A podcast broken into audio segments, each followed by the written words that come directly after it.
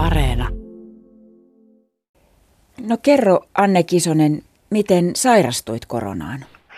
Eli on lähihoitaja ja lähdin sitten keikalle joulun pyhinä ja olin kolme päivää joululomalla yhdessä hoitopaikassa ja tota noin, niin sit pari päivää sen jälkeen, kun, kun tota keikka loppui, niin lääkäri soitti, että tota, tässä kyseisessä paikassa on tota noin, niin löydetty koronapositiivinen potilas ja mä oon sitten altistunut.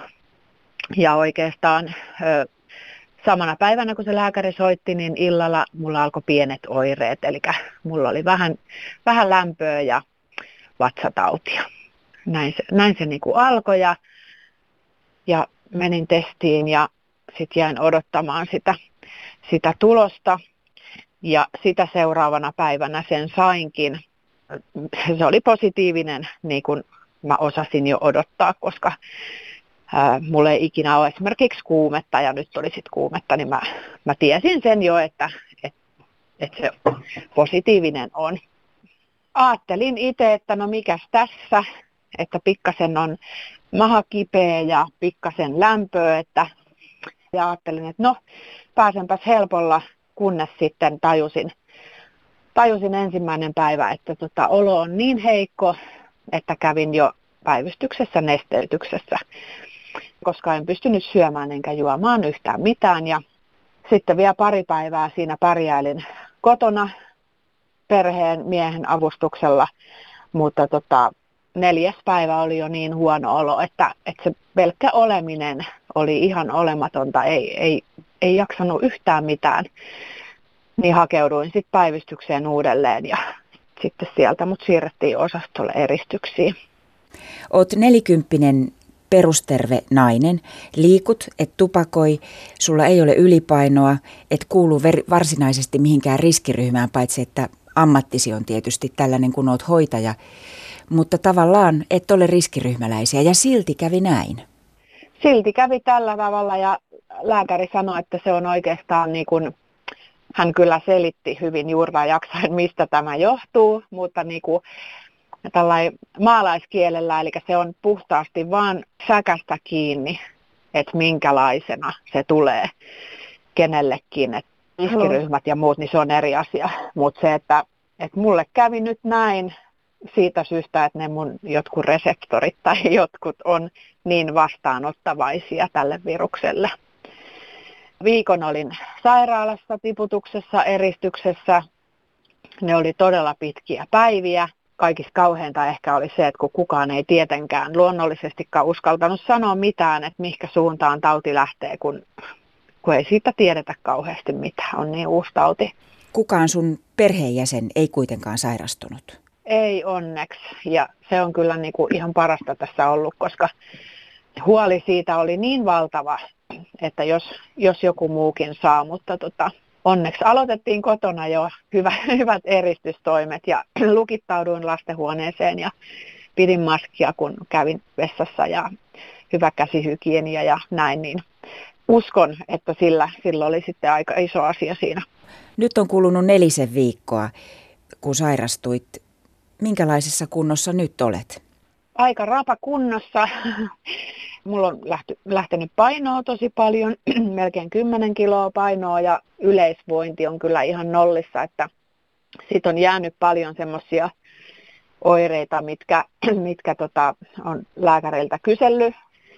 Kestää niin kuin viikkoja, mahdollisesti kuukausia ja joistain oireista ei tiedä, tiedä että lähteekö ne, mutta tota, tähän kuuluu siis paljon korkeita verenpainetta, päänsärkyä, huimausta, maksa-arvot on koholla ja nestetasapainoarvot vähän miten sattuu, mutta sekin kuuluu asiaan ja nyt vaan tarvii elää päivä kerrallaan ja pyrkii niin kuin, että huomenna on taas parempi päivä ja jotenkin tsempata siihen, että kyllä tämä tästä nyt on jo monta kertaa parempi kuin pari viikkoa sitten, mutta tota, en olisi ikinä uskonut, että, että tämmöiseen rääkin käyn lävitse. Jännä juttu. Soiteltiin, soitin sulle lähetyksestä silloin juuri, kun oli tullut suositukset siitä, että julkisissa kulkuvälineissä pitäisi käyttää maskeja.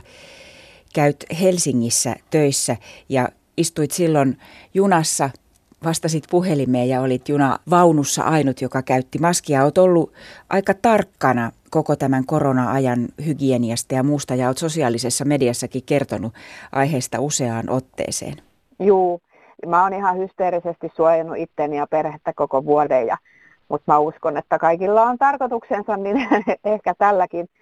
Se, mitä niin kuin itse nyt seuraa, niin mua huolestuttaa tosi paljon se, että ihmisillä on tällä hetkellä vähän semmoinen hälläväliä fiilis, ja korona koetaan niin kuin pikkunuhana, mikä tietenkin suututtaa itseä, koska se, että jos, jos se on niin kuin pienenä flunssana itsellä, niin se ei todellakaan tarkoita sitä, että se olisi sitten sille kuka vahingossa sitten sen saa, niin se voi olla ihan hengen, hengenvaarallinen tauti. Ja se on jotenkin niin kuin ihmisiltä nyt ehkä unohtunut. Ja se, että yritettäisiin nyt vielä pinnistää ja pysyä kotona ja terveenä ja pitää turvavälit ja muut, koska tämä on niin lyhyt aika ja valo on jo tunnelin päässä. No huolettaako sinua, että väki vähättelee tätä tautia. Sekö sut sai kertomaan tästä näin julkisesti, kun esimerkiksi sosiaalisessa mediassa avauduit tästä sairastumisestasi aika koskettavasti? Kaikki eivät suinkaan kerro. Joo, ja mun mielestä ehkä niitä pitäisi saada enemmän niitä tarinoita, koska jotenkin niin kuin, mä en tiedä mistä se on nyt tullut, tullut semmoinen niin kuin yleinen ajatus tästä pikkunuhasta. Sen takia mä, mä monesti mietin sitä, että pitäisikö mun kertoa vai ei. Ja sitten puhuttiin puolisonkin kanssa, että no en, en mä, että se saa liikaa huomioon ja näin. Mutta sitten mä katsoin sitä Kantahämeen keskussairaalan koronainfoa. Se vahvisti sen, että mun täytyy oma tarina kertoa, koska siellä suurin huolenaihe on nyt lasten ja nuorten harrastukset esimerkiksi, kun ne on tauolla. Mä ymmärrän, että se huoli on suuri, mutta se jotenkin niin kun, se on niin lyhyt aika nyt elämästä, että yritetään me vanhemmat keksiä niille lapsille ja nuorille tekemistä ja jotenkin virkkeitä ja vietetään aikaa yhdessä, jotta me saataisiin päästä pikkuhiljaa purkamaan näistä, mm. näistä kaikista eristyksistä. Että mahdollisimman monen tietenkin toivoisin, että kertoisi näitä omia tarinoita, jotta havahduttaisiin siihen, että vaikka se olisikin suurimmalle osalle joku pieni tauti, mutta sitten ne, ketkä oikeasti vakavasti sairastuu. Ja mä en edes sairastunut vakavasti. Eli tämä oli tämmöinen lievempi suolistopohjainen korona. Ja itse koen kyllä, että se oli, se oli todella, todella vakava. Että mitä ne ihmiset on sitten, ketkä oikeasti sairastuu vakavasti ja joutuu, joutuu hengityskoneeseen, niin en kyllä halua kenellekään sitä. Ja kuinka pienillä jutuilla me pystytään sitä estämään ja torjumaan. Pelottiko sua jossain vaiheessa? Mikä sua pelotti? Huoli siitä, että jos mä nyt kuolen tähän, niin miten mun perhe selvii. Ja onko mä nyt muistanut, semmoinenkin tuli mieleen, että onko mä muistanut sanoa mun miehelle, että ilmalämpöpumpun suoratin pitää imuroida tietyn väliajoin. Ihan tämmöisiä hulluja juttuja niin kuin niillä vaikeimpina päivinä, että kun ei tiennyt, että minuutti kerrallaan ootit, että kohta tulee parempi olo. Ja sitten kun tuntuu, että sitä ei ikinä tule sitä parempaa oloa, niin kyllä se pelotti.